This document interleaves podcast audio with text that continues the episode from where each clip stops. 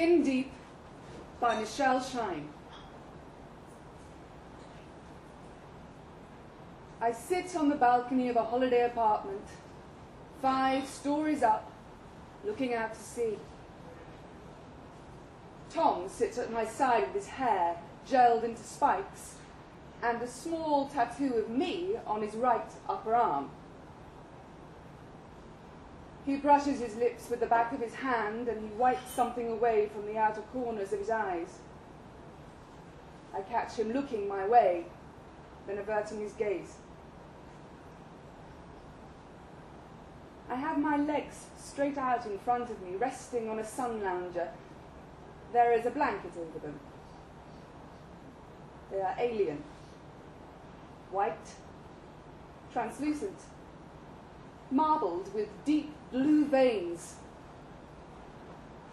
My toes are sticking out, nails painted scarlet. I let out a long, mournful sigh. Overwhelming sadness bounces between us, back and forth, back and forth, like a ping pong ball. Tom has his elbows on his knees and his chin in his hands. He studies the concrete floor and glances my way again with oceanic eyes. I lick my lips, tasting salt. Such discomfort. Even my belly has a pulse. On the horizon, I think I can see a school of dolphins perform and almost hear the sweetness of their calls. My heart skips a beat. I make a visor with my hand, but my vision is no clearer. An arid, warm breeze blows a group of palm trees to the west. They stand neatly in circles of depressed grey earth, cut out from the thick blades of well manicured grass. They line a path that leads to a swimming pool that shimmers in the sun like a diamante dress. Tom leaps up. My lower half curls sideways as my head snaps in the opposite direction. He walks through the French doors into the lounge, and I notice the plastic chair rungs have made red wheels on the hairy backs of his thighs. The door rumbles on its hinges as he closes it and leaves me alone. When he silently returns, I flinch at his touch on my shoulder. In his other hand is a cereal bowl, and in it a sponge submerged in water. He sits down next to my covered knees, wrings out the sponge, and gently dabs my chapped opal lips. My tongue flicks outwards, desperately wanting to feel the texture of that bloated creature against its tip. My eyes hold his.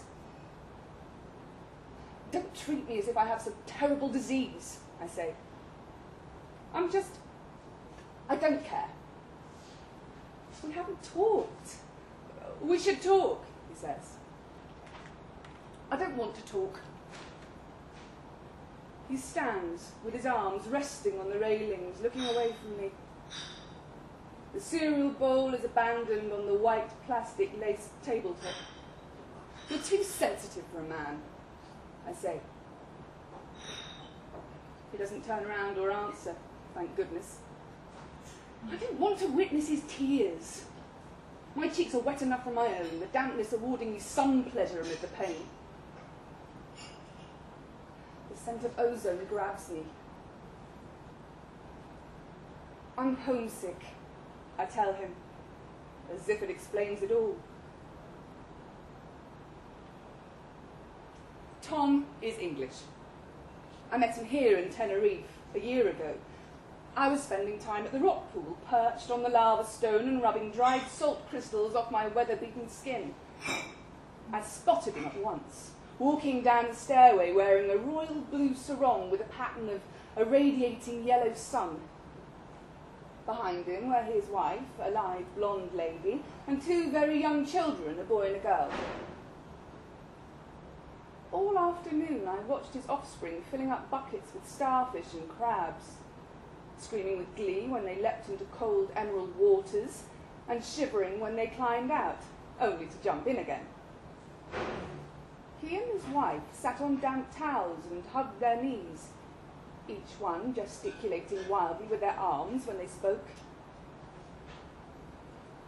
I might never have met him if Anthony, their son, hadn't left his goggles, decorated with seaweed, on a black, slimy stone.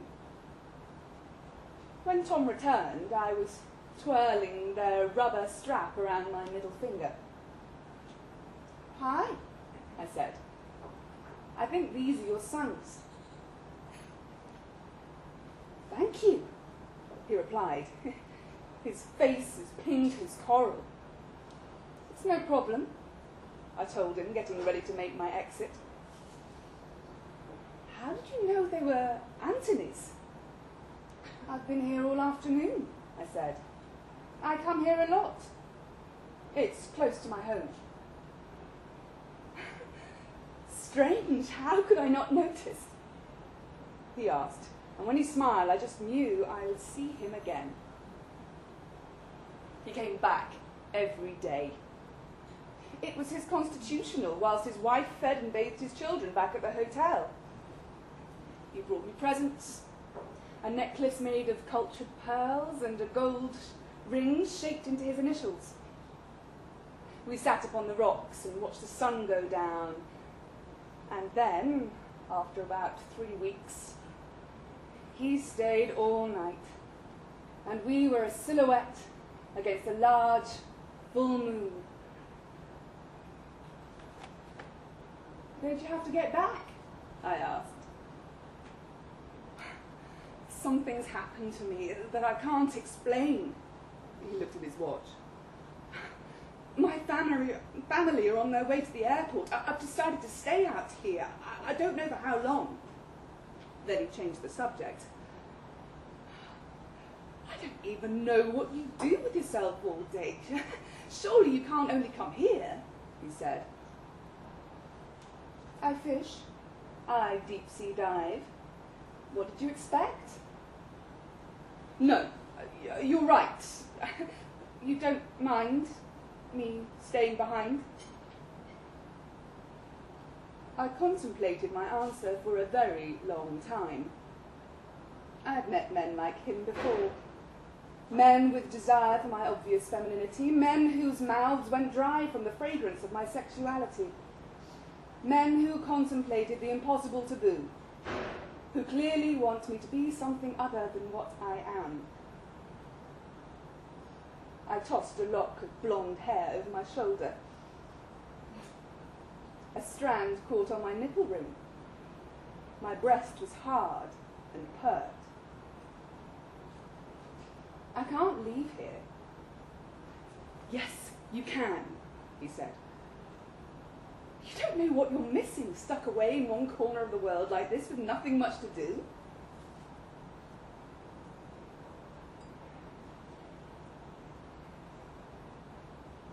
If only I hadn't fallen in love with you, I tell Tom.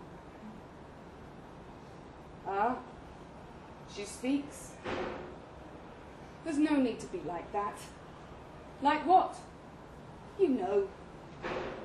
That's the point. I don't know. He turns around and I catch my breath.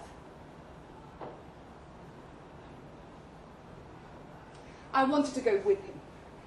I felt like I wasn't really there. I kept passing out.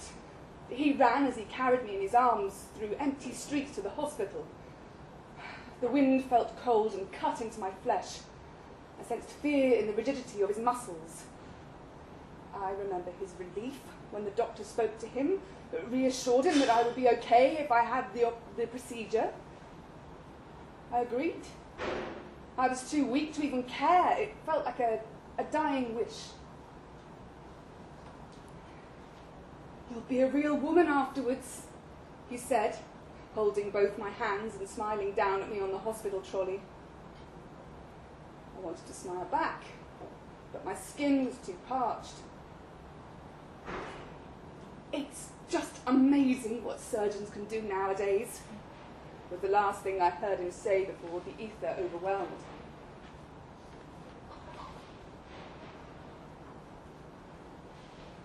Please, Let's not fight, he says. We should be civil. At least we should acknowledge that it has not worked. I am quiet for a long time. Yes, I say. Of course. The phone rings. It's bound to be his ex wife. Oh, God, he thought it was a success. The fact that I could breathe again and we could make love like a normal couple. We went for walks. He took me to a Japanese restaurant, ordered raw fish and seaweed to celebrate the miracle. It's just amazing what surgeons can do nowadays, he said again. I half smiled, twirled a bottle of soy sauce around the table with my fingers, and cupped my chin in the other hand. Look, look over there, he said, pointing with his chopstick. What do you see? I turned, saw nothing, only a room full of diners. That woman, he went on, over there. I saw her. She had cheeks blown out like a puffer, the lips of an angel, and bug eyes with a saggy neck and candy floss hair. How old do you think she is? I don't know, 65? She's 85. I've spoken to her personally. She was staying at the hotel last year. No wrinkles, just smooth skin. At 85. It's brilliant. Absolutely brilliant, don't you think? Stunning, I said.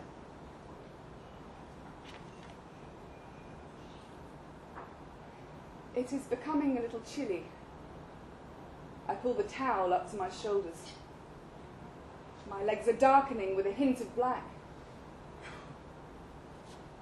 I'm sorry, I think I'm going to need you to take me to the bathroom and run me a cool bath. Tom is annoyed because I told him the truth last night. I told him that I had wished for the operation to be reversed and that my body was doing it rapidly, obeying my command. Don't be ridiculous, he said. But I know he sees what's happening as a betrayal. Once again, he is carrying me. I am kicking what is left of my translucent legs. I can hardly wait for him to lower me into my own element. He uncovers me, and I catch a glimpse of disgust upon his face. When I am bathing, he walks out and slams the door. I must think, I must tell him what I'm thinking. Tom? I call. I wait a while. Eventually he returns. He sits down on the toilet seat, his body turned away from mine. The surgery couldn't change who I am, what I am.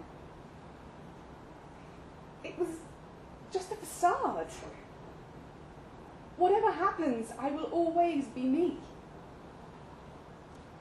Have you finished? He says. Have you really finished? Take me back to the rock pool. I need you to put me back where you found me. I need seawater. It's where I belong. He stands up, rubs the back of his neck for a very long time. Otherwise, I die. He notes. I look down at my body, at my milky, pale chest, at what, what, what was, for a short period of time, my groin, and I witness the baby softness of new silver scales. My thighs are merging. It is almost impossible to separate them now. Blue veins form an outline for future fibrous flakes. I try to hide it from Tom, but the corners of my lips curl upwards. In my mind, I'm already swimming, diving through briny waters that fill up my ears and mix harmoniously with the liquid in my eyes. I go deeper and deeper to the bottom, where I kick up sand and flit into my cave, whilst marine plants sway as if waving me home.